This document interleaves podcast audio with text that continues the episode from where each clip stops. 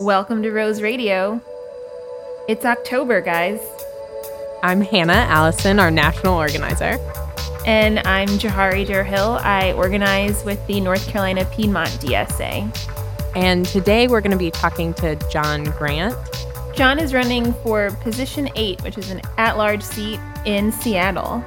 And we're also going to be talking to three members of the National Electoral Committee and the Brooklyn Electoral Working Group. And all three of them also worked on Khader El-Yateem's campaign here in New York. So let's get started. So, Jon, you're running for position eight, which is an at large city council position in Seattle. And so, if we could kind of do a a sort of figurative drop in in your in your campaign today. Um, what's what's going on in in the life of your campaign right now? Yeah, well, you know, thank you so much for having me on. I really appreciate uh, the time to talk to folks on a national level. You know, I think what's really exciting about our campaign is that it's a truly grassroots effort. We have uh, hundreds of folks, in particular uh, members of the DSA, going out and knocking on doors. And we're on track to knock on about 50,000 doors here in Seattle. Now, that's a lot of conversations with voters at a really grassroots level. And for us, you know, what we're trying to do is to really demonstrate that we can, you know, run a campaign outside of the political establishment, outside of the usual power brokers that you see at City Hall, so that we can really push a not just a progressive agenda, but a radical agenda. And I think that for us, we want to get away from the kind of transactional politics that we see and instead push a more transformative politics. And I think that's what we're bringing together here in Seattle. So I think what's at stake here in Seattle is that you know this is the birthplace of the $15 minimum wage and I think that Seattle can really be an incubator for social change that's a model for the rest of the country. And what we're really trying to accomplish is to address the staggering income inequality in our city. This is one of the wealthiest cities in our country, and we are seeing a homeless population that is exploding. We have over 4,000 people living out on the streets at the same time that we are seeing dozens of cranes building new buildings to accommodate, you know, the hundreds of thousands of people who are moving to our city. So the question that I think this campaign is asking is is there a way that we can channel that growth to channel that wealth and actually address these systemic issues of institutional racism, of institutional poverty. And I think that for us, there's a lot that can be accomplished. Uh, we put forward a really bold proposal to build 5,000 units of homeless housing in the next five years. That would effectively end unsheltered homelessness in our city. And I think that's really excited a lot of people. The idea that we don't just need to nibble around the edges of these issues, but that we can really you know, attack these things in a systemic way. And that's what this campaign is about and why so many people have signed up to volunteer with our campaign. And so I think Seattle can really not just be a progressive city, but it can be a city that can be a model for other cities across the country. Absolutely, that's wonderful. And I know that affordable housing and homelessness are two major pillars of your campaign and the work that you plan to do. Um, so I want to give you a chance to speak a little bit more at length about that. I listened to a really great interview that you did with Teresa Mosqueda. It was really fascinating, and I know that you guys sort of went head to head a little bit in terms of what affordable housing looks like in the future, in terms of how you'll deal with the homelessness population. And you said something in this televised interview, I think it came out a couple of days ago, if anybody wants to track it down, that you're really interested in responding to this crisis of homelessness with new sources of local revenue. And so I just wondered if you could explain a little bit more about that. I know affordable housing is an issue that every DSA chapter in the country is thinking about trying to address in some way. So, you know, just a little background about myself. You know, I'm the former executive director of the Tenants Union of Washington State. And so the Tenants Union's job is to fight tooth and nail for the interests of renters. And what we see time and again is that you know the city is really where a lot of these crucial decisions are made around land use and affordability. And when we see gentrification and when we see displacement happening, the city has an enormous role to play to really kind of lean into those issues and solve them. But here in Seattle, uh, through the course of my career as a tenant organizer, what I have seen is the political establishment colluding with downtown developers to displace low income tenants. And what I get so frustrated with is that establishment politicians in our city, people who, you know, by all stretch of the imagination are actually progressive, right? They support a bunch of progressive issues. But when it comes to economic justice issues, they're just not there. And so we've put forward a proposal to raise taxes on corporations to build deeply affordable housing. This is one strategy that I think could have a real difference. And the reason that we want a local revenue source is that we know with the Trump administration that they are going to be gutting HUD and that federal dollars for housing are just not going to be there anymore. We know that, you know, in our own state, we have a divided legislature and we're not going to see a lot of progress on affordable housing at that level. And for the people that I have worked with, low income families throughout Seattle, the pressing issue of the day is, you know, what can we do to stave off eviction from paycheck to paycheck? And I think what we need to do is to have the city itself be the countervailing force to the market.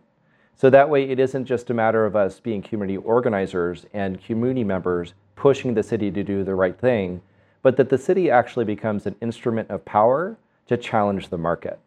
And what I would like to see is rapid expansion of social housing or of public housing. That's not just for the very low income, but also moderate and even middle class, because we're seeing that, you know, even here in Seattle, people of pretty decent means can't even afford to live here. So I think that this is a real opportunity. For me, housing is kind of a lens to look at this rising income inequality and actually offer some solutions. Because how much money are people paying in rent that could be going towards food on the table or or advancing their own uh, livelihood. You know, I, I kind of like to share a little story that I think really encapsulates what's at stake in our city, and I think that would probably be familiar to a lot of people in other cities across the country. This is actually my second bite at the apple. I ran for city council two years ago under similar circumstances. We were outspent eight to one, but we still got 45% of the vote. This time around, we're using a new public financing system. It's called democracy vouchers, where every Seattle voter gets $100. It's a coupon, essentially, that they can give to a candidate of their choice. And we've already maxed out on democracy vouchers. We've raised $300,000 from over 4,000 people. So that really demonstrates the breadth and depth of our support in the community. And it demonstrates that we are owned by the public. We're going to be putting the community's interests first. And it's my hope that if we actually win this race, we can show that actually, you know, a grassroots candidate, democratic socialist candidate can win in these races if we can create the tools and resources to fight back against these institutional powers and corporate money. I just want to highlight the democracy vouchers really quickly. That's something that I wasn't familiar with before I started researching your campaign. And the latest number that I've seen is that the democracy vouchers made up 92% of your campaign financing, which I think is a really powerful statement especially as a democratic socialist, that's a really wonderful thing. Yeah, well, I think that it's great, right? So 95% of our donors come from right here in Seattle. Our average dollar donation of real dollars is just 22 bucks. And that, you know, that's better than Bernie Sanders. so, you know, I, I, think for us, you know, uh, that's really compelling. But the backbone of our campaign has been funded through these democracy vouchers. And what I love about it is that somebody who's got a waterfront property in Seattle and somebody who's sleeping in a homeless encampment now have an equal ability to donate to a campaign, right? Like we've actually been going to homeless encampments and educating the residents about the democracy voucher program because you know there's about 4,000 people who are unsheltered in Seattle. There's about 10,000 homeless folks altogether. If we can start organizing folks who are disenfranchised from the political system and give them the tools that they need so that they can form a political bloc and a voice, all of a sudden it becomes much harder to ignore the voice of the homeless. And so we've actually had a lot of homeless folks actually donating to our campaign through the Democracy Voucher program. And I can't tell you as an advocate for the homeless for, for my entire life how just full circle it feels like I've come, you know, from being even a teenager organizing around homelessness issues to running for office and having homeless residents say, yes, like we want we want to financially support your campaign because we know that you're the one that's going to fight tooth and nail to do something big, to do something systemic to address the rampant poverty that exists in our city. So, Jon, you mentioned that you started organizing homeless folks as a teenager. That's pretty young to become an organizer. What sort of animated your desire to do that? Like, how did you start organizing? The first campaign I ever worked on was I was a teenager and I, I, was actually working through our homeless newspaper here in Seattle. It's called Real Change. And it was founded in 1994. And the founder of it was Tim Harris, who's the executive director to this day. And you know, I never got to meet Tim when I was just a kid working on these campaigns, but you know, I got involved in it because you know, in Seattle there was a really great punk rock scene. and so I'd go to shows in the city and it was just so devastating to me to see this real crisis of houseless people. And the punk rock scene was a very political scene at that time. And I just became politicized. I started getting involved with the organizations that were working directly with those issues, like Real Change. It was just so clear to me that, you know, you walk down these streets of these glimmering towers, and yet there are thousands of people who are sleeping underneath them, and it just didn't make sense to me. And my, my impulse was to try to do something about it. That's great. Thanks for sharing that. So, the moral of the story is get involved in punk rock, and then you will run for city council too. Yeah, and I just wanted to um, ask you a little bit more about some of the other people in the mix of this campaign right now. I just want to return to Teresa Mosqueda um, because you know she has a union organizing background. She is very clearly the establishment Democrats' favorite in your in your campaign bid. And one thing that I think is a natural challenge for leftists everywhere is how do you assert yourself in environments where there's very much a progressive liberal favorite. So I'd love to hear a little bit about how you've approached that reality. But then also, I've noticed in several of her public statements, she positions herself as the candidate who will be sort of a healthy politician with a collaborative approach, that she works well with others. And yeah. I think that I understand why she's motivated to kind of make those allusions to inclusivity and her position as a woman, and not only that, but a woman of color.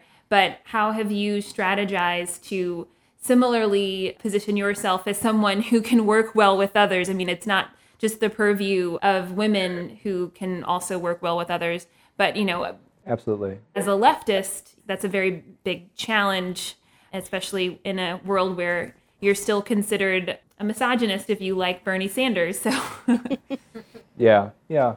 Yeah, it's a real it's a real challenge. And I, I think that, you know, for my part, I've been very consistent with my own values and how I've approached this election and this campaign. And it started um, very early on in this race where, you know, originally I was running against the uh, incumbent who was Tim Burgess, and then he dropped out because I think he was worried we were going to win. And when the seat became open, a bunch of people uh, jumped in the race. And one of those folks was Teresa Mosqueda. So I actually sat down uh, with Teresa and had a conversation with her. And I asked her about her positions on affordable housing and her positions on police reform. And what I said at the time was that, you know, as a white, cisgendered white man, like I, in my mind, it makes sense for me to take a step back here and what I said is that there's three options in front of us. There's a narrow path where I stay in. There's another path where I drop out, and then there's a third path where I drop out and enthusiastically endorse you. And it kind of depends on how this plays out. And the way that it played out was that, in fact, she was not willing to adopt our, our housing platform, which is like, you know, as a housing advocate, that's kind of very important to me. And then as a, you know, a, a, person who's very passionate about police reform, especially here in Seattle, where we're under a consent decree for patterns of you know, rampant abuse on discrimination and excessive force, I mean, that's just a red line for me too. And what I heard were non-commitments. And that was concerning. There was multiple opportunities where my opponent could have adopted a strong position on police reform or a strong position on housing and she did not. And instead, she pointed to a very long, long list of endorsements and said, look at all these organizations and political leaders who have endorsed me. Obviously, I'll, be, I'll do the right thing. And my thing is that if you're not willing to say something publicly about where you stand on something, I think it's questionable how strong you'll be at that if you're actually on the council dais. And so I talked to a lot of people, a lot of community members, and we had a discussion about what would it mean for me to drop out?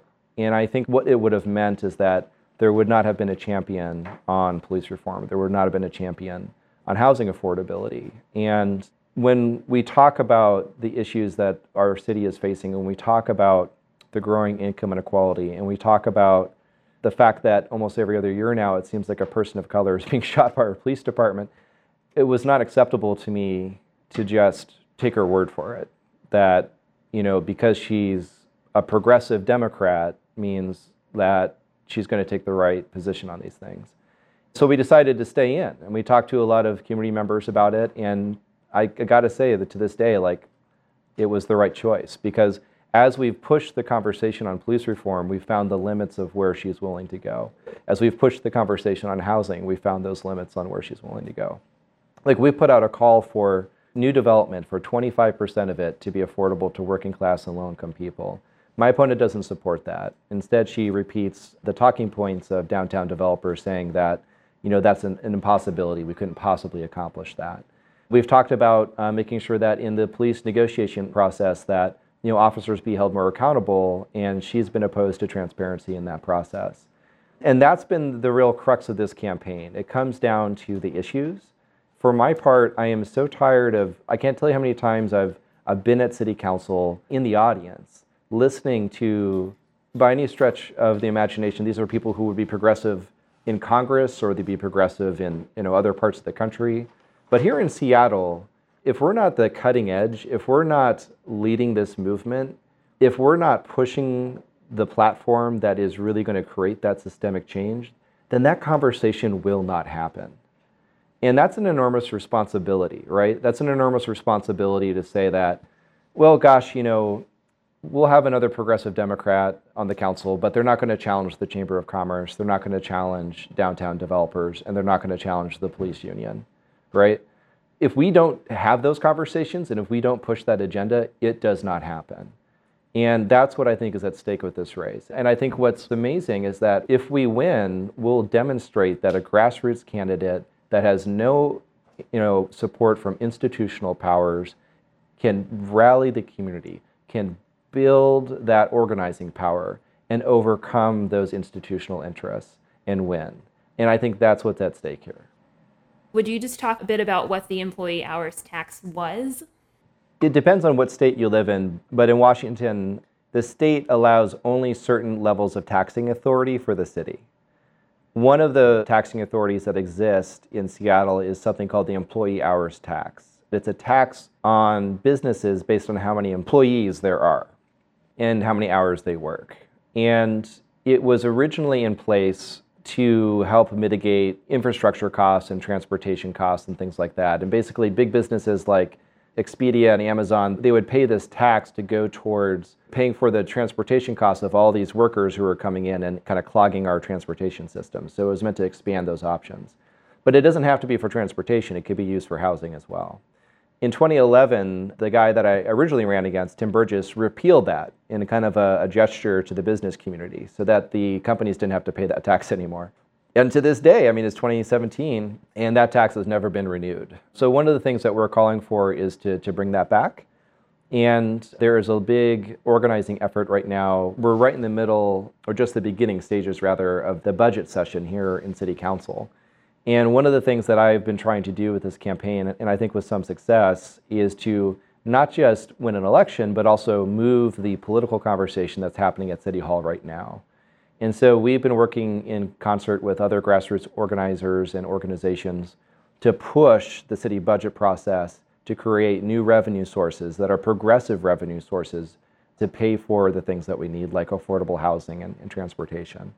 So I think that it's one strategy that's useful but also um, the bigger fight, you know, should we win and then we go into 2018, is that we'd actually like to put forward a ballot initiative to the people to raise taxes on large businesses as well. That's a different proposal than the employee hours tax. And it also would have a much bigger impact. We'd like to raise the exemption for small businesses so they don't get harmed by the tax increase, but then you know, crank it up for Amazon and other large companies. And that would bring in about $160 million a year for affordable housing. That'd be about 1,000 units of housing a year. And, and that's really the, the crux of our plan to really systemically redistribute wealth in a way to address homelessness in a meaningful way. How have you planned for the kinds of pressures you naturally face as a politician, but then particularly as a democratic socialist, even in a place as progressive as Seattle? so that you remain true to what your values are? I think that actions speak louder than words. So I've pledged to donate about 30% of my city council, in, you know, my, my personal income towards grassroots radical organizing uh, groups like the Transit Riders Union, like the Tenants Union, so that those organizations have resources to do that work in the community to hold the council accountable. So that's a very tangible thing that folks can hold me accountable to. The second thing is that, you know, I think that for my part, I've seen council members go from left of center to center to right, and it's not that slow of an arc. you know, I think that if we're going to be doing this work, you have to be in community. That's something that I'm really proud of this campaign is that we show up. You know, when the East African community was trying to get $4 million in the city budget process for senior housing for their community, we were there. We were there testifying with them when the Chinatown International District Coalition was concerned about displacement because of upzones in their neighborhood, we were there. We were there testifying in solidarity with them. That has been my career. That's been my life's work. You know, there's a story that I think is helpful to kind of talk about. I mean, this, this is about what is your theory of change? And this is a big difference between my opponent and myself. It's about whether you hold power, and that's what's important, or whether you build power. I think that we need to build power. This whole you know, narrative that what we need are collaborative politicians, I kind of disagree. I don't think that this is about collaboration. If you're collaborating with big business, if you're collaborating with landlords, if you're collaborating with downtown developers, that's a problem. Like these are very powerful institutions. Their voices are well heard at City Hall. What we need are political leaders who are going to stand up to those interests in my time as the tenants union, one thing that's just been instilled in me is that as the head of the tenants union, I'm there representing a membership base, and the members are all low income tenants. I can't compromise away their interests. I can't go back to them and say, well, gosh, you know, this developer said that they could cut us a deal if we do X, Y, and Z, so we're gonna we're just gonna go with that. No, you, you have to say, sorry, this doesn't work for us, and, and our answer is no until we get the yes that we need. In my career, there's been plenty of opportunities where, you know, I have had the opportunity to sell out, but I chose not to do, right? Because there's too much to lose if we keep electing people that are willing to compromise in this way. When I was running in 2015, I actually got bribed by a developer to talk to my organization and, and the tenants we were organizing with to walk back a lawsuit that the tenants union had helped instigate that had blocked a $400 million development.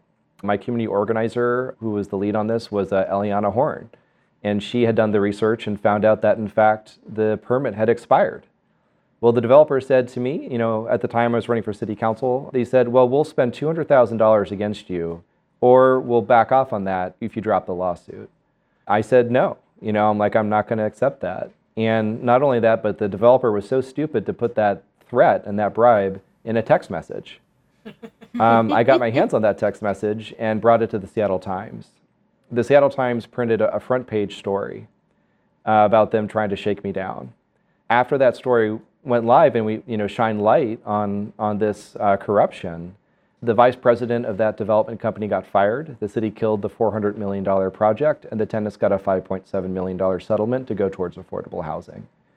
As a leader, I've been tested, and what I look forward to is you know, from you know, my position on city council, advancing those grassroots initiatives and causes so that we can actually hold you know, these, these powerful interests accountable because that's what our community needs. Well, thank you so much. That's a really good point to hold on to for everyone as we continue to fight for a place in the electoral sphere.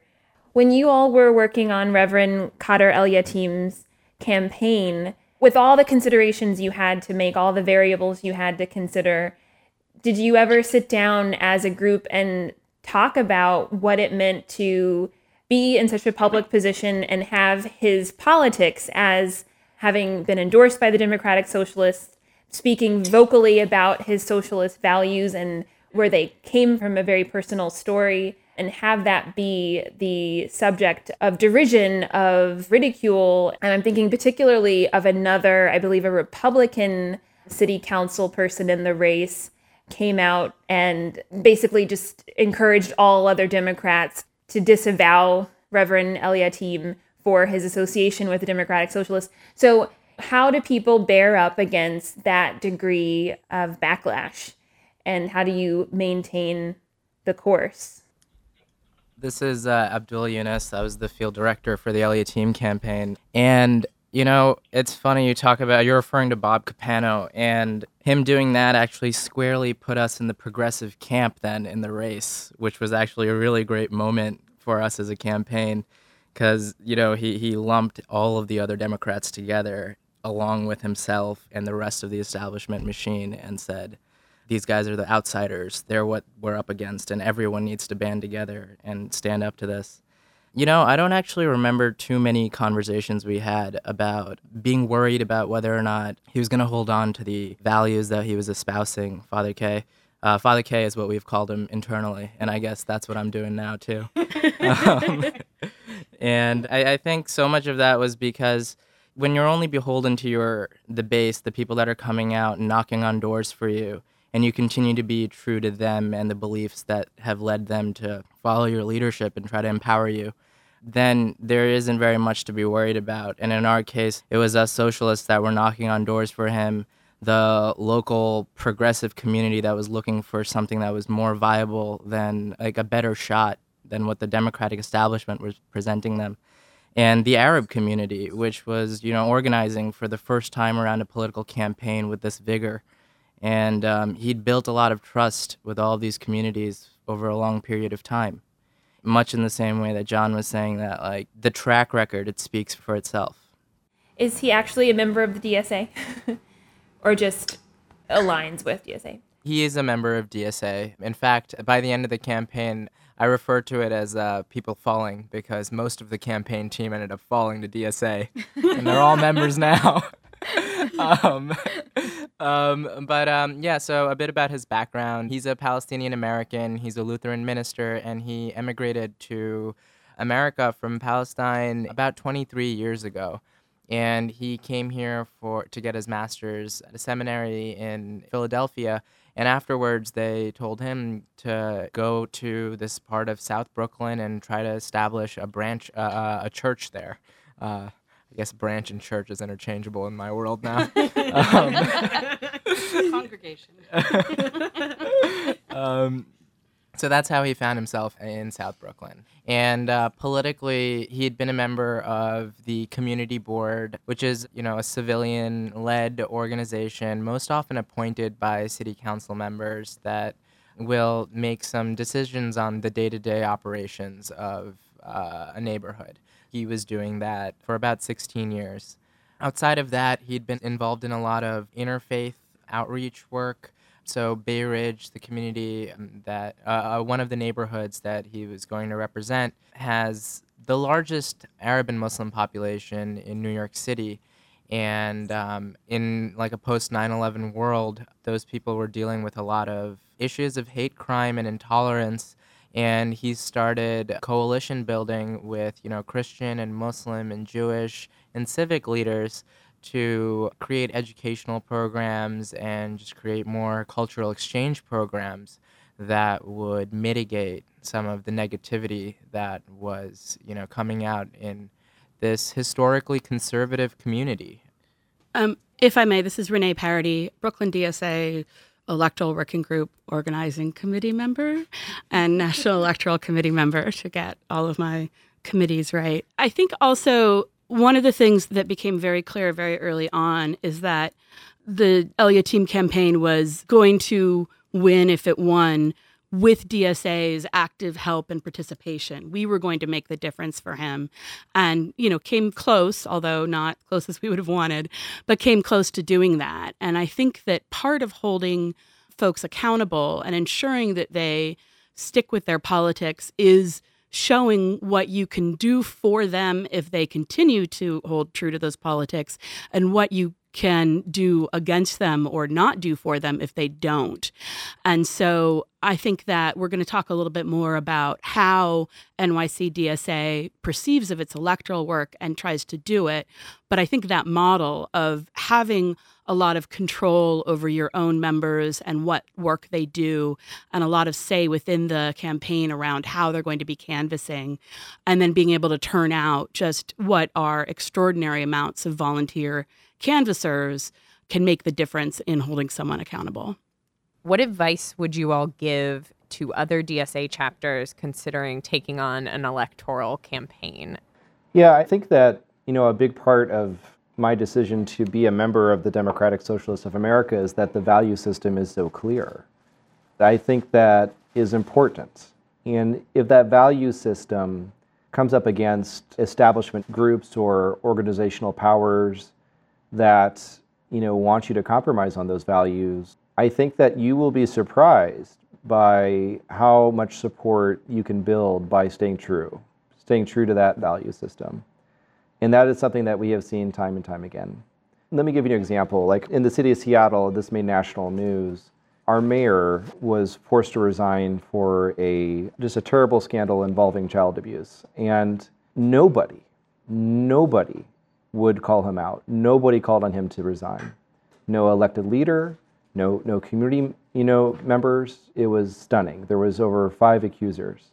Finally, the executive director of the Gender Justice League, Danni Askini, had the courage to stand up and say, you need to step down.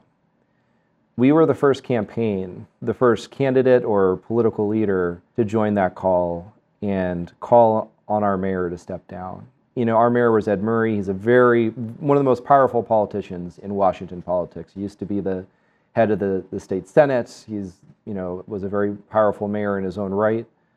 And we did that because we knew that the political establishment would be furious at us, but we knew it was the right thing to do. After we did it, we got so many people praising us for being willing to say what others weren't.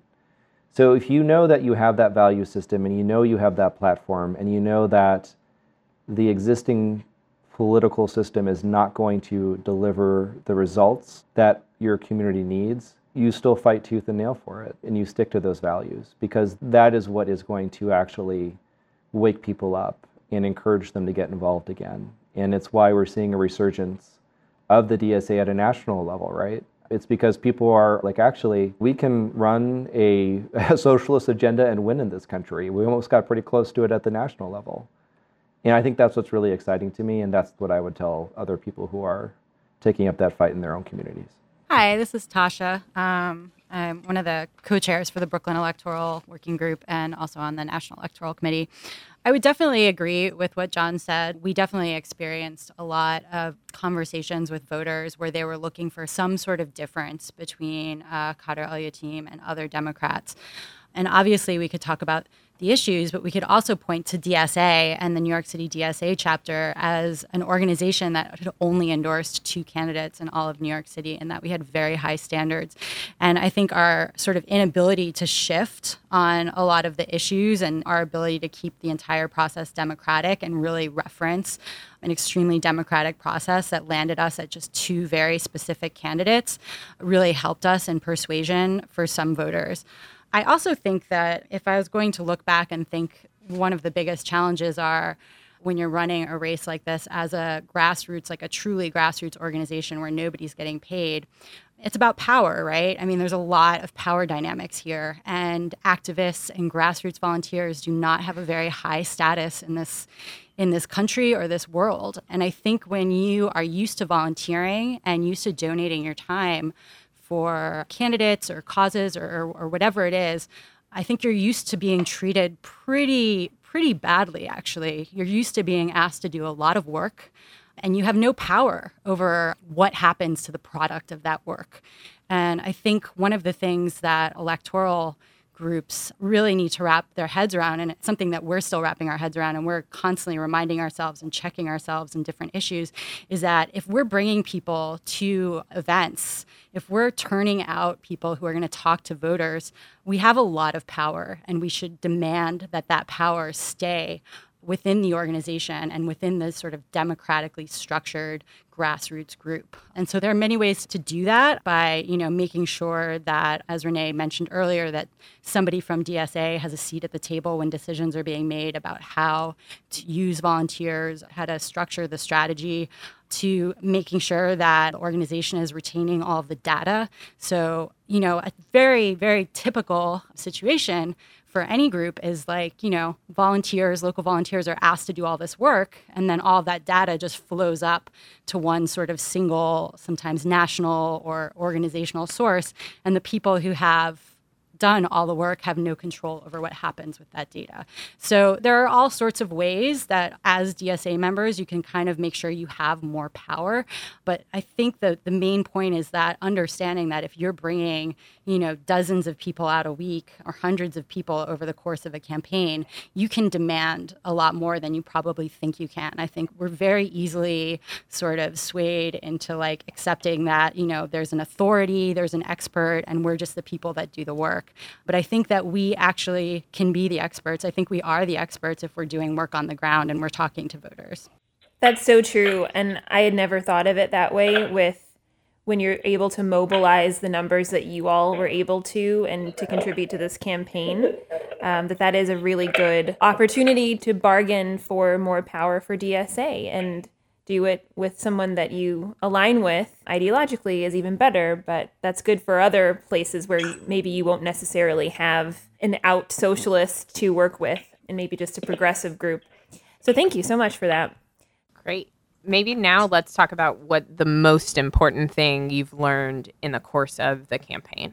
I mean, I, I, think the most important thing that, that I've learned is that, you know, never underestimate how a small group of people can really come together to change the world. My campaign, when we all started out here, we had 45 people come together and meet.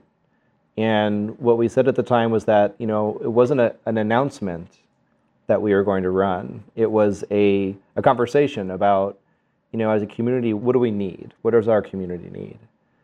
And secondly, you know, if the 45 people in that room can go out and get 400 people to donate $10 so that we can qualify for the democracy voucher program, then we'll run, then we'll make an announcement, and then we'll bring that fight for the things that our community needs on the electoral level.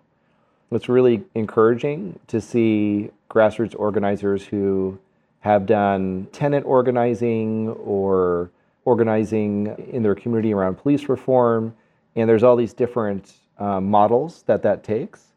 And seeing those folks kind of turn that energy around into a political context and kind of building a, a value system that was born out of that organizing experience, right? What was so inspiring and so exciting to me was that all these folks from all these different walks of life who have been doing all this kind of work at the grassroots level come together and say, this is what a community platform looks like. This is what a socialist platform looks like and here's how we're going to fight for it. That's how we were able to organize people throughout the city to qualify for the Democracy Voucher Program. And that's how we are now raising over $300,000 in the voucher program. So much so that we've actually maxed out. We're not allowed to even get any more democracy vouchers. And people are seeing that success build on success, and it's inspiring people to get out. And the vision and platform that we put forward, which is very radical, I think it's it's refreshing, right? It's refreshing to see that we don't need to accept the kind of incrementalism that we have been told for so long that is the only way to create change. That it isn't about collaborating with power, it's about confronting power. And that's what this campaign is about, and it's what's drawing people to it. So I think the lesson learned is that, you know, if you can bring together a small group of people, you can grow that into a citywide movement. And that that is what we have done here. For me, I think the things that I learned or saw us learning is first to echo Abdullah and then Tasha's point about getting greater control. I think part of what we learned is that the experts are not necessarily better at this than your average DSA member if they've ever knocked on a door or done organizing. That electoral work there's sometimes this sense that it's the clever people in the room who are going to figure out the thing that wins the campaign and that ultimately you know shoe leather politics like that's what dsa's strength is and we are good at it and as much as possible we should trust our own instincts around how to organize a community. I think I wish we had started earlier. I think that as early as you can start with a campaign, particularly with DSA, I think we moved Father K and his politics as we took a greater role. I think that, you know, the earlier you start and the greater that person is identified with you and your work is great. I think there are particular skills that we all learned. I think that's helpful to understand. So I've done electoral work. I don't think ever as paid staff. I've been a community organizer for about 10 years and I've certainly like knocked a bunch of doors for political candidates, but it's funny I often think about our DSA organizing work. So I think for me as an organizer, I often evaluate my choices about DSA and about organizing from the lens of like does it build our power and does it shift power away from the ruling class um, or teach us new skills so that we can continue to do both of those things. But i haven't really thought much about you know what does that look like in the context of an electoral campaign. So i think that makes a lot of sense um, that you would use those criteria to evaluate. So Jon i know you uh, should probably hop off now thank you so much for being on the, the show and um, i'm excited to hear about what happens. uh, we are too. so, yeah, thank you so much for having me. I, I really appreciated the conversation, and thank you so much for all the organizing work you all are doing across the country. For more information on Jon's platform, visit his campaign site, electjongrant.com, and that's John spelled J O N. And also visit the Seattle DSA website where they've published a candidate survey where they've asked several questions of all the local candidates for city council, including mayor, and you can learn a little bit more about them. Let's talk about what happened. Um, and also, I want to know like the whole story, but also a little bit about the national electoral work. So, the National Electoral Committee was formed this year, and the idea was it would have two functions, which is first to review and do background dossiers on candidates who are seeking national DSA endorsement to recommend their endorsement to the National Political Committee. And then the second was to get a group of people who had electoral experience to be able to be sort of a brain trust for chapters who are interested in doing electoral work both in supporting the chapters who have endorsed nationally endorsed candidates and as much as possible to be sort of a clearinghouse for information for other folks that are doing electoral work one of the things that has come up is because DSA is a 501c4 corporation, it can be complicated in certain states for people to do electoral work. Here in New York City, we had to actually form a separate political committee to do it. So, one of the things I've been really excited about being able to do is to help chapters across the country figure out how to navigate those rules to be able to do electoral work.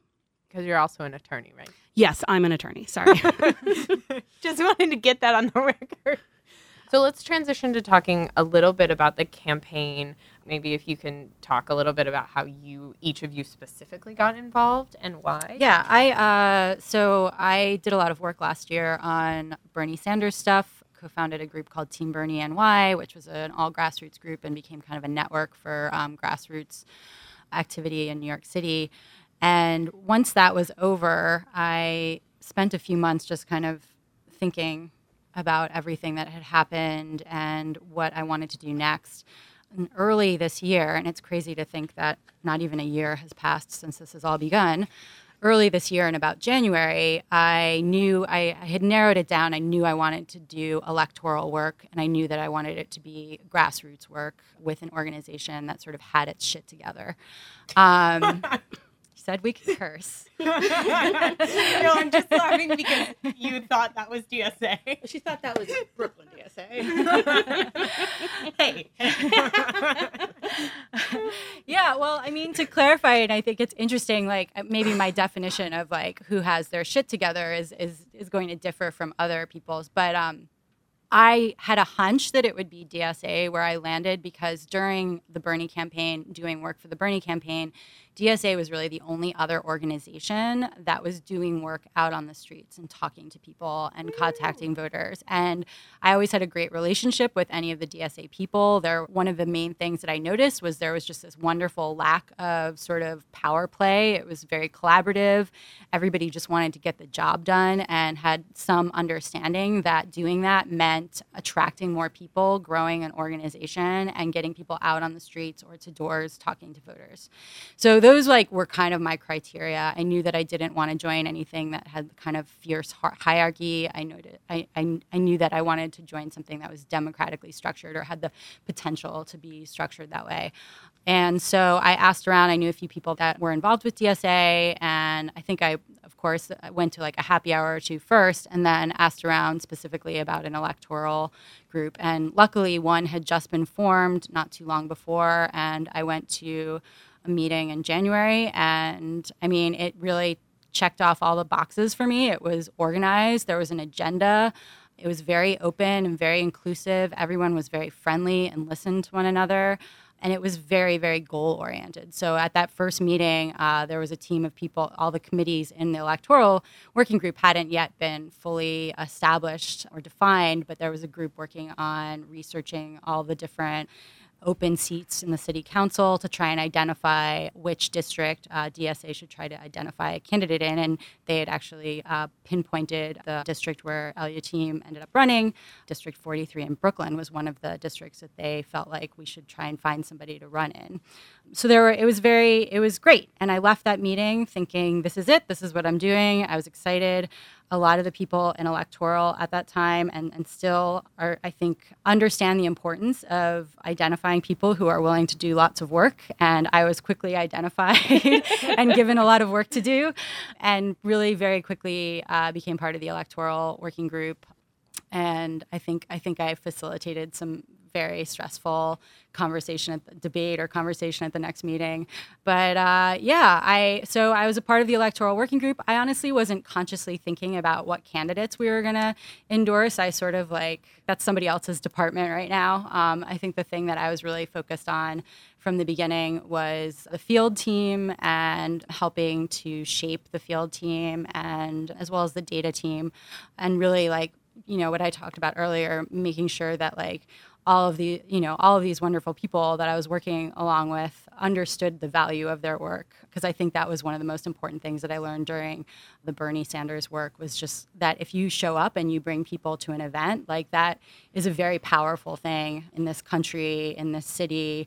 It's hard to get people out and knock on doors. And if you have the ability to do that as an organization you you can really scare a lot of establishment politicians and so uh, we you know, several of us uh, worked on building a field team before we ever had a candidate to endorse. We did this by working with other working groups on their campaigns, building a structure where we had event leads, training people who are interested in leading events, and then basically showing up for other working groups events, which ended up being very fortuitous for us. A lot of work actually ended up that other working groups were doing ended up being in District 43 Right to Know Act, um, New York Health Act, Free CUNY, all of these other working groups and, and uh, branches were working on these campaigns before we endorsed El-Yateem, and we ended up being able to sort of share our data on that and go into the El-Yateem campaign with a chunk of data on voters who were likely to support El-Yateem because they supported issues that he supported. So that's how I came to El-Yateem. Uh, I remember the meeting. Uh, oh, this was the meeting that I was facilitating, where we were talking about where can where we might find candidates, and Abdullah was at that meeting. I didn't yet know him,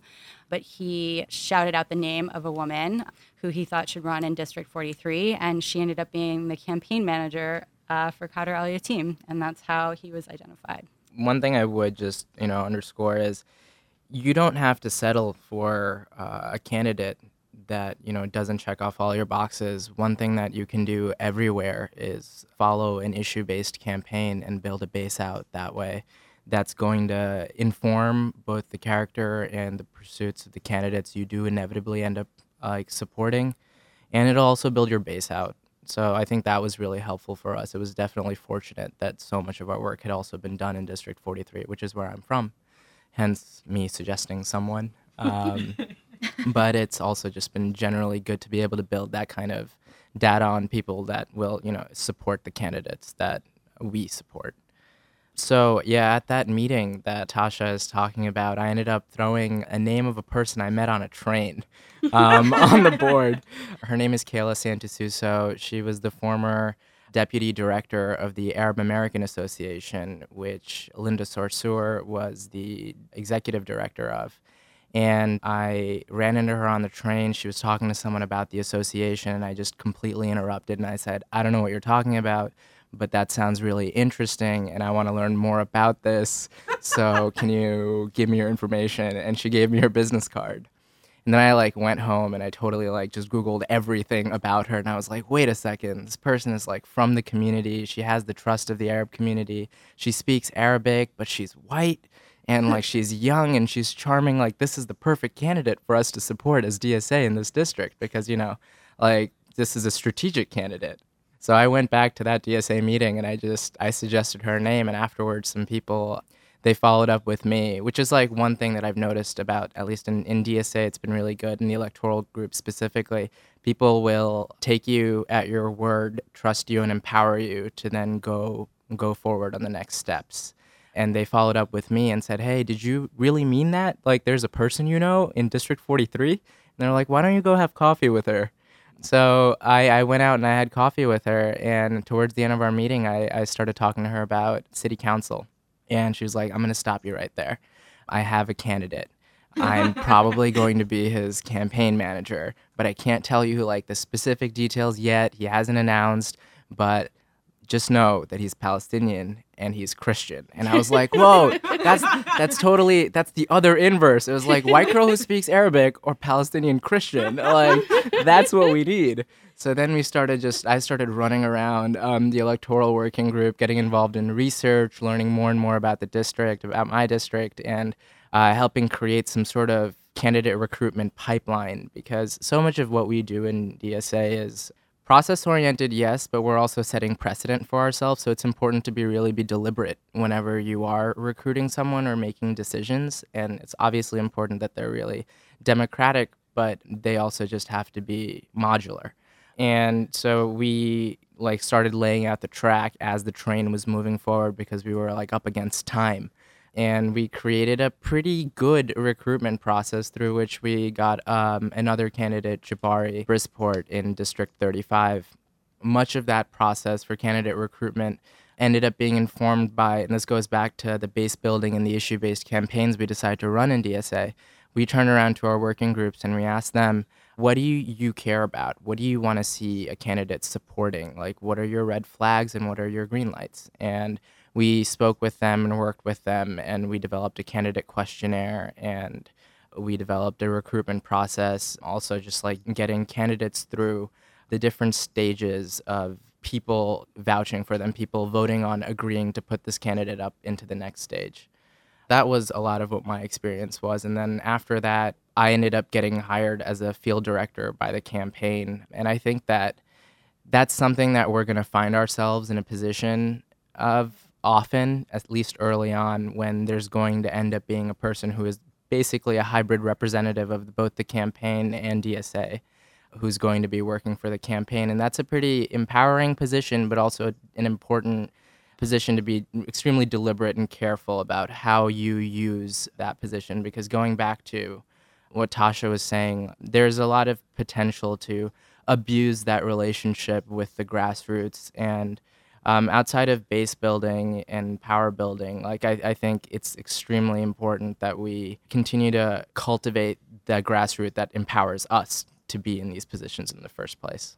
I'm as we've established, a lawyer. I do mostly appellate criminal defense, but I've been a civil rights litigator for most of my career, including on voting rights. And as a result of that, I'd been staff on a couple of different campaigns, including most recently the voter protection director for Bernie Sanders nationwide last year.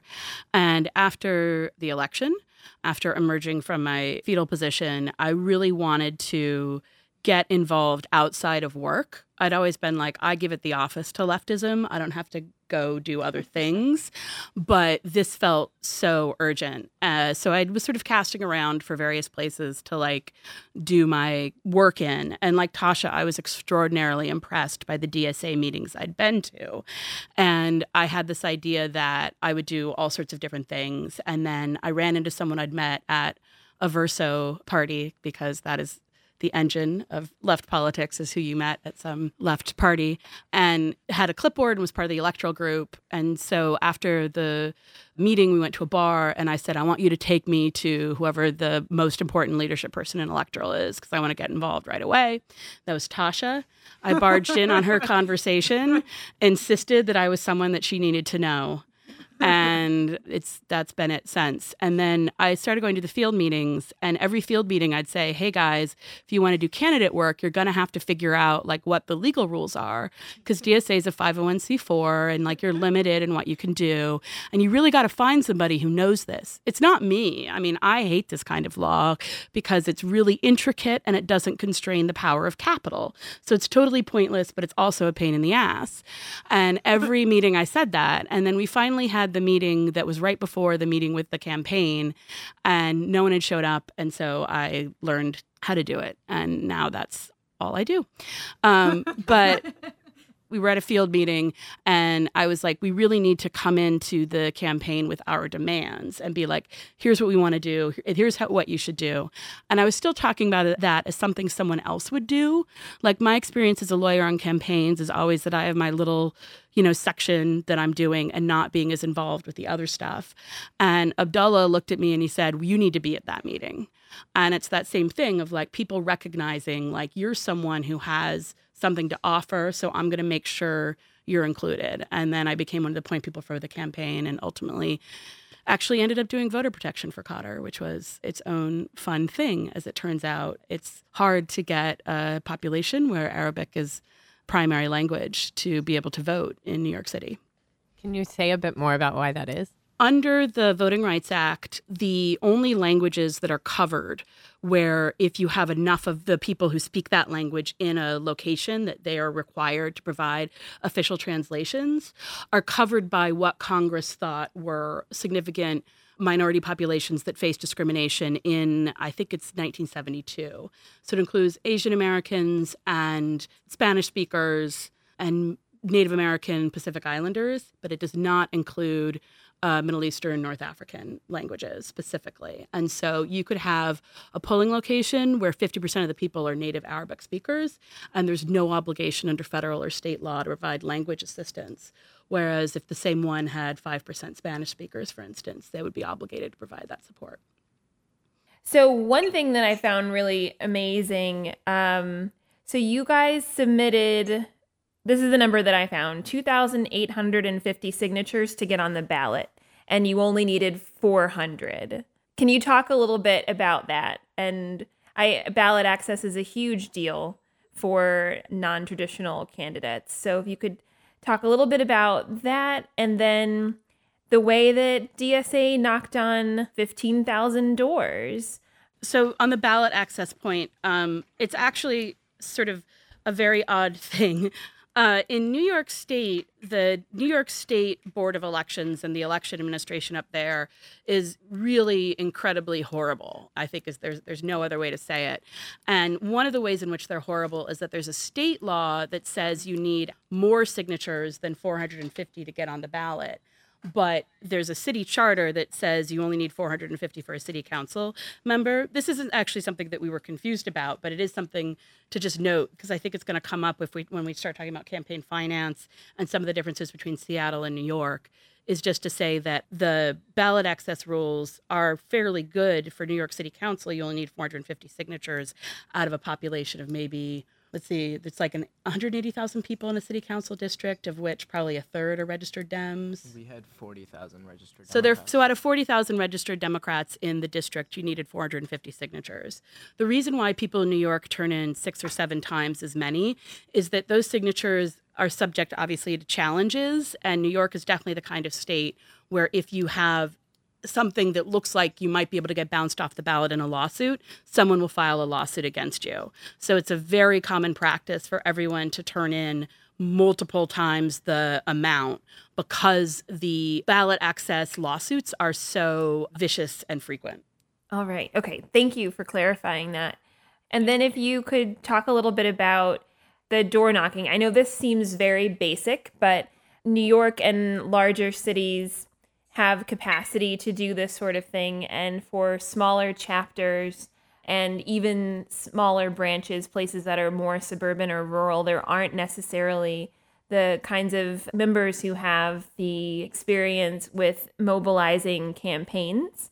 So if you just had anything to say for those of us in smaller and smaller chapters, advice around mobilizing people for campaigns, especially door knocking, which can be critical? Yeah, it's a great question. So yeah, we uh, we were able by the end of the campaign, and this is just DSA, to knock on eighteen thousand doors. I think we released fifteen thousand before we had the final numbers, but it ended up being eighteen thousand doors and having two and a half thousand conversations with people to reach our goal of a thousand identified supporters. We actually got a thousand and one. We reached the goal the night before the night we finished persuasion. I really want to point to what Renee said earlier about the experts not necessarily knowing the most and really trusting DSA groups or grassroots groups for your ability and our knowledge uh, if we're doing work on the ground and talking to voters and talking to people in our communities. We definitely scaled up. We didn't start with the amount of numbers that we ended up with going to doors. The electoral group like doubled throughout the time of our work on the El-Yateem campaign. Uh, so we brought in quite a few people that were not originally part of the electoral group or were not originally part of DSA. Our work on the El-Yateem campaign brought in a lot of people. Yes, we were, I think, very lucky that we had uh, like a small handful of people who had um, campaign experience at the very beginning when we were starting the field team and the electoral working group. But I think we are also very diligent and still are, and I think still have to be, in making sure that our meetings were very inclusive, that we weren't allowing people to come into our meetings people who might say like oh i have years and years of electoral experience as staff on x y and z or on this organization or whatever and i'm here to tell you all how to do it. I'm here to be the expert and the authority in this room we very quickly, I think, created a working culture in our meetings um, and in our work where even if there were people who sort of had experience with this, understanding that this campaign and the work that we're doing as DSA at this moment in time with Trump in office in this district with this specific candidate was unique. And nobody can be an expert of that. Nobody can say that they know how, the exact way to go out and campaign and knock on doors. And once you kind of wrap your head around that, that environment attracts people because it creates a totally different space to work in. You know, let's compare the two environments. In one environment, you know, you have a group of people in a room and you get there and you're like, oh, I'm really excited to work on something. And these people are cool and they're nice and I like them. And everybody's got great ideas. And then the sort of expert comes in and says, you do this, you do this, this is how it's done. What you just said is wrong. I'm going to shut down your ideas nobody wants to work in an environment like that. Like nobody, even if your idea is like quote unquote wrong, you want to be able to be in a in a situation where you can talk about it and learn from it and make mistakes. Like we definitely, as chapters, as branches, as electoral working groups, need to have the space and the trust to make mistakes and learn from our mistakes. And then if you look at the you know the other version, I think the version that we've we've done a pretty good job of cultivating so far, though I think it's always a challenge, our, our meetings are open to everybody. Really, like anybody who wants to get out there and work is pretty quickly empowered to lead events, to give feedback on it, to be part of discussions. There is as much work as anybody could possibly want to do and more. So I think that that kind of culture and environment that you cultivate is actually really key to growing the organization and getting the numbers. And it's not about having experts, it's about being inclusive and collaborative and respectful of one another. I absolutely agree with Tascha, but I'm always conscious, you know, in New York, obviously, like we're the largest local in the country, and we were dealing with two city council races. So, like, if we have, I think, somewhere on the order of 3,000 members, we are looking at like maybe a one to 10 in terms of the number of voters that we're trying to activate in both of these races, if that. I think it's probably a little bit lower.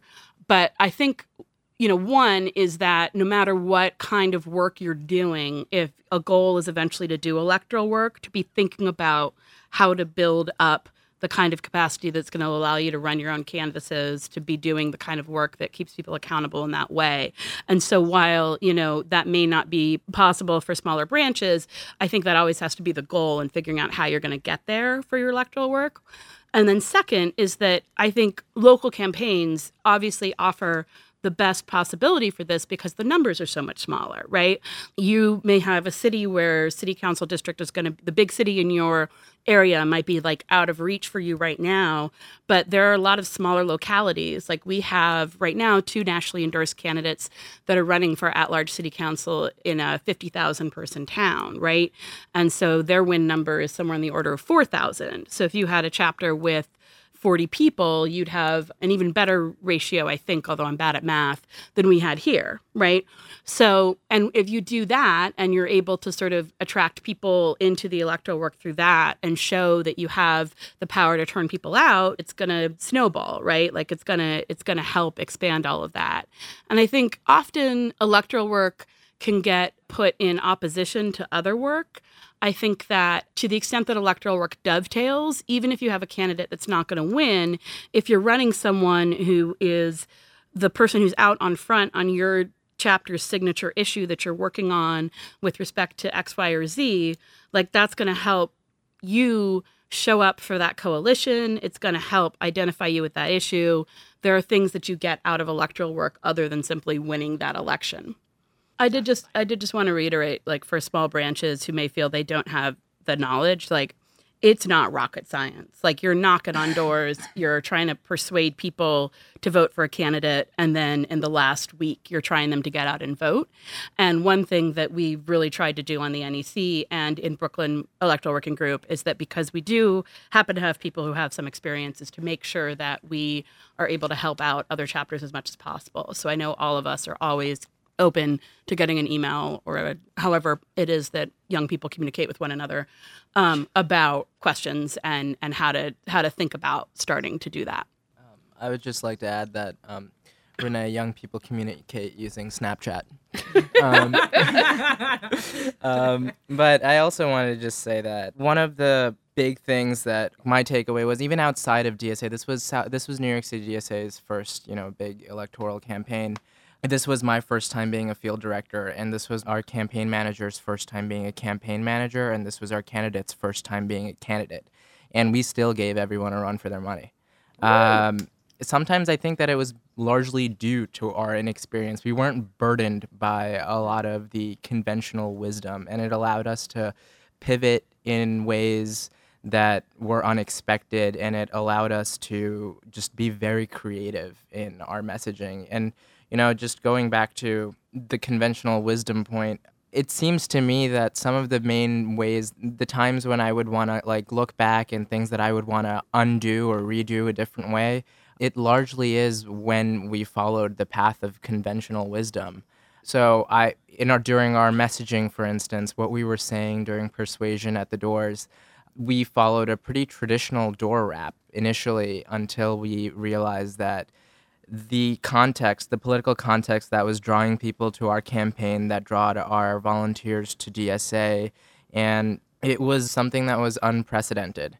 And we wanted, rather than have people stick to talking points, what we realized was more effective was letting people just talk at the door about why they're there, what makes them show up, be a volunteer, knock on a door, and drive in from, or take a train from like you know an hour and a half away and that resonated more with our constituents than any of the conventional talking points that we were attracted to initially. I think all of us when we were listening to Jon talk about his experience running this campaign and what issues have emerged in distinguishing him from his general election opponent, I think all of us felt they were incredibly resonant with our experience. I think the one thing that's very, very different between Seattle and New York is that New York is an a state that is run by, or New York City is run by the Democratic machine. Just from top to bottom, it is a state where the party exerts extraordinary control over who gets into office. The sort of most salient of these for our purposes is probably the fact that in order to vote in a primary in New York, you have to register as a member of the Democratic Party in October of the previous year. So we are right now approaching the deadline for anyone who wants to vote in the Democratic primary primaries during all of 2018. And so the number of people who are registered in the party is extraordinarily small given the general population and how many people vote Democratic in the city. And it tends to skew towards people who are not first time voters, who are not young, who are not left, people who are instead very much within the machine. District 43 was an open seat in the sense that the incumbent wasn't running for reelection, but it wasn't in the sense that our primary opponent, in both sense of the word primary, had been anointed by the machine and was endorsed by not just people like Democratic clubs or the outgoing city councilmen, but also many ostensibly progressive groups like the Working Families Party and other unions that made the decision to sort of go with the our guy rather than the outsider. And so we faced an uphill battle from the beginning in that respect. So El-Yateem drew his support, I think, from two primary communities, which is first the Arabic uh, Middle Eastern, North African, uh, Muslim community in Bay Ridge. It's a substantial population in that city council district. It was one of the pockets of Bernie support within New York City, which otherwise went pretty overwhelmingly for Hillary. And so we felt that that coalition was possible in between the sort of what we would call Bernie voters. You know, and in some sense, it's a mistake to put these in opposition because many members of the Arab American community voted for Bernie in large part due to Hillary Clinton's foreign policy positions. And so we thought that there was a shot here by bringing in what we might call DSA voters and activating the Arabic community. But it was an uphill battle because so many of those folks were not registered in the party. So we identified a win number, and thought we could make it. We're hitting our numbers, and we came fairly close. We uh, lost by 600 votes to our nearest opponent, the winner. so we really only needed to have flipped 300 more folks than we did. And it was that small a margin. So our numbers guru has looked at it, and what he thinks happened basically is that we identified a, a, that many number of voters who were sort of considering voting for El-Yateem, and those voters moved back to the eventual winner over the course of the last few weeks of the campaign. They sort of came home to the machine, if you will. And there are many ways in which that happened, like large and small. Like our understanding is that I mean, the, the unions reached out to their members, Democratic clubs reached out to their members, calls went out on election day. You know, we've heard that Bill de Blasio himself called two of the unions to ensure that they came in on the side of our opponent because they were going to stick it out and not endorse. So I think it's really a story of coming very close and just in that last month, the machine really reasserting itself and taking it one other thing that we think impacted that switching over of voters uh, that were early supporters of ours back over to that the machine that Renee was just talking about was that we because of our show of overwhelming force our incredible volunteer base both DSA and outside we had by the end of the campaign about 600 volunteers that were in our rosters that had come and knocked at least once we started going through our universe earlier and faster than any other candidates were even out there. There are people knocking on doors. And so we identified a lot of support early on that hadn't been exposed to any other candidates.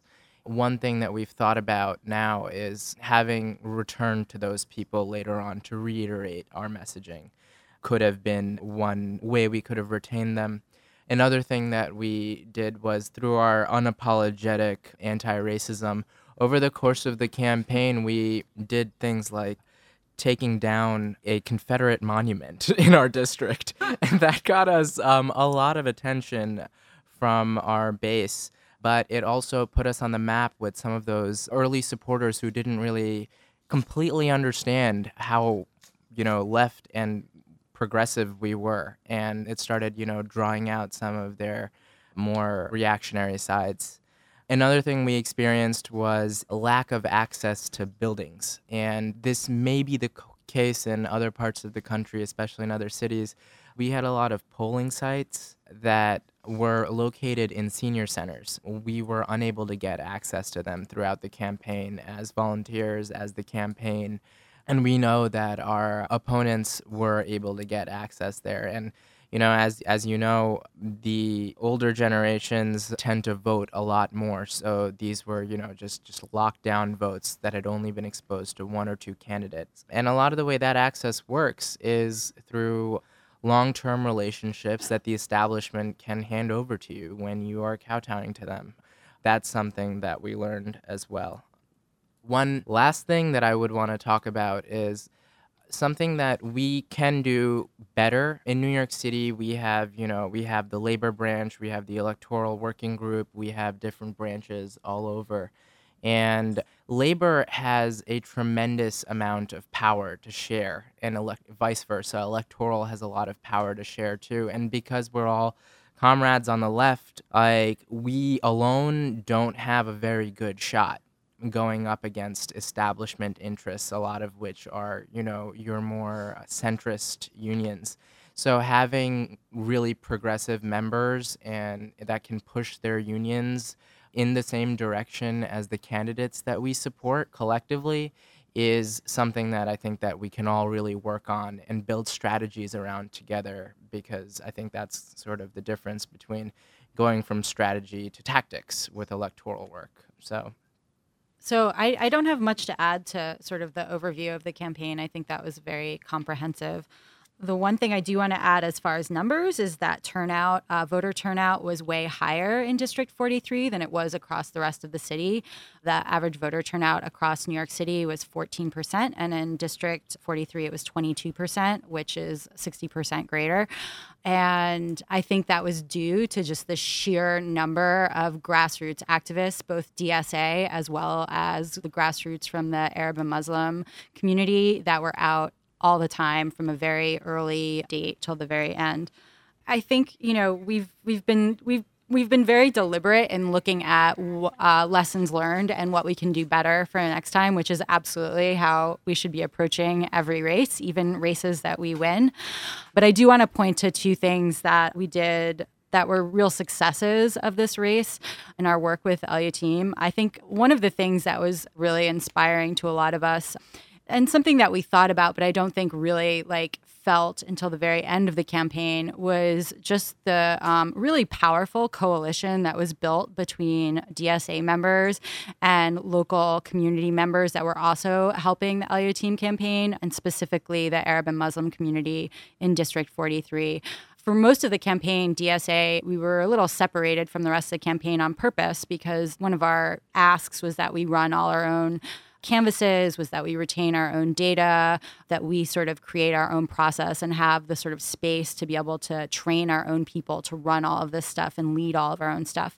But because of that, we were a little separated from other groups that were working with the campaign until the last week of the campaign leading up to GOTV and during GOTV we were all working together in the same offices and i think that's when like uh, it really hit a lot of us how amazing this whole experience was that you know, whatever the outcome of the race, we had really all together, all groups, not just DSA, created the sort of foundation of future work that, you know, winning a race in that district is now very much attainable. And we all learned so much. And I think we all feel like the next city council race, the next state race, whatever it is, we're going to do a lot better right now. I know that Abdullah has been working on voter registration projects in that district, but I think it's really just the beginning of our work in that area.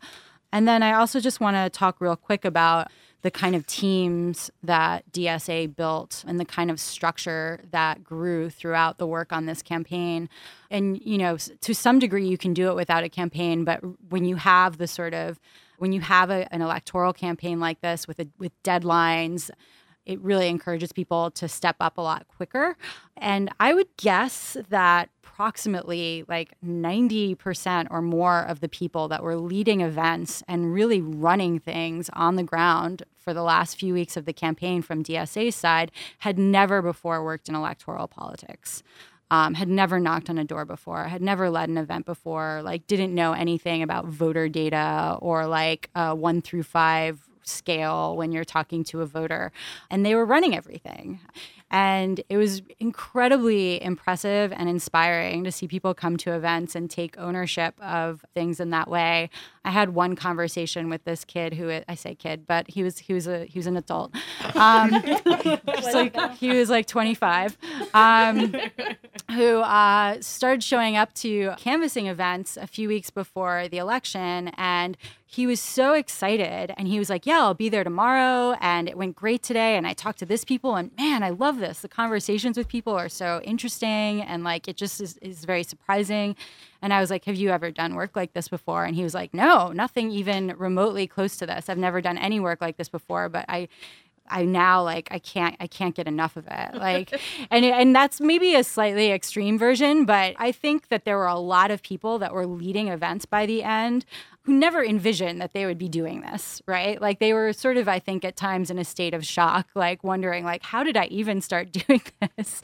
But I think it's a real testament to the team of people, the way everybody works with each other, and the candidate and the team, um, the other teams that were uh, helping El-Yateem's campaign.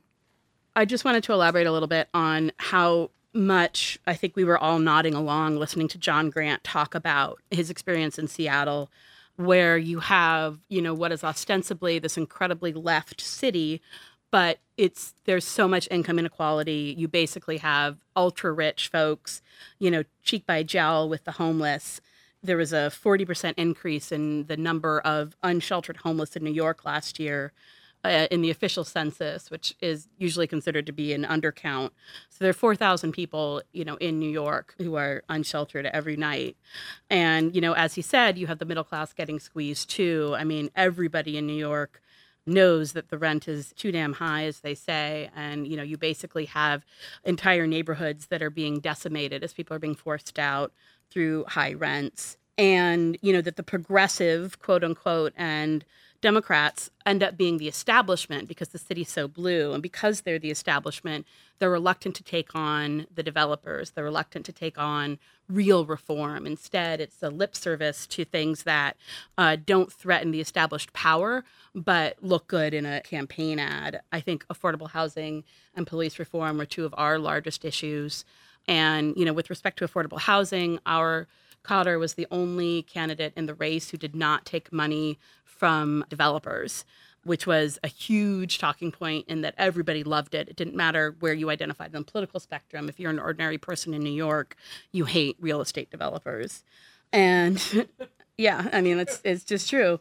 And that also, that idea that like you don't need to be collaborative in politics, you need to have solidarity in politics. And so people who are going to go along to get along and work better with city council is just another way of saying it's someone who's going to make us comfortable. We also have a situation here where, like in Seattle, there's a campaign finance system that allows candidates to run without having to raise huge amounts of private donations. New York City has a six to one matching funds. I always forget the ratio, but it's six to one for the first $250 from a resident of New York City, if I'm remembering correctly. Okay, 160. But so basically, you can raise, if you raise small dollar donations, you get them matched six to one. And there's um, not quite the same limit on what people can can raise in Seattle. They have a $250 limit. Here we have a $2,500 limit. I'm forgetting numbers all over the place but it's still it's it's something. And as we're looking to next year and thinking about how to deal with state politics the fact that there aren't those matching funds is of real concern to us. But it's it's just another way in which the structure can really end up making so much of a difference in what races you get involved with with DSA and then I think the big difference and the reason why Jon is in his general and Khader isn't is that in Washington they have the jungle primaries where it's the top two finishers that proceed to the general Whereas here, it's this rigid party system where it's winner take all in the primary election. So if we were in Seattle, Khader would be in the general because he was one of the top two vote getters. In fact, he got more votes, I think, than every Republican combined. Yes, that's right. Yeah. Um, which is which is yeah, it's it's it's a whole thing. But so so if we had that structure, we would now be in the general. So those were those were the things that I was thinking about when we were listening to Jon speak. I just want to say thank you to all of y'all and also to Jon and to Rob, our amazing sound engineer. Thank you. Thank you. Thank you. It was really great talking to you all, and I think what you were able to do was amazing. And I only hope that other chapters can replicate that process on their own with their own elections. And if people want to replicate that process, they should get in touch with y'all, right? I am on Twitter, uh, Renee Paradis. My I have the I have the Twitter account. Uh, uh, it's two e's. Parody is with no, uh, like paradise with no e. And the best way to get in touch with me is definitely email, which is paradis.renee at gmail.com. Uh, I am also on Twitter, and it's at Tascha Van, and that's T A S C H A V A N. And then my email address is my last name, Van Auken, V A N A U K E N, at gmail.com. Um, I am uh, on Twitter. Uh, my name is Abdullah the Kid, and my email address is abdullahmyounus at gmail.com. That's A B D U L L A H M Y O U N U S at gmail.com.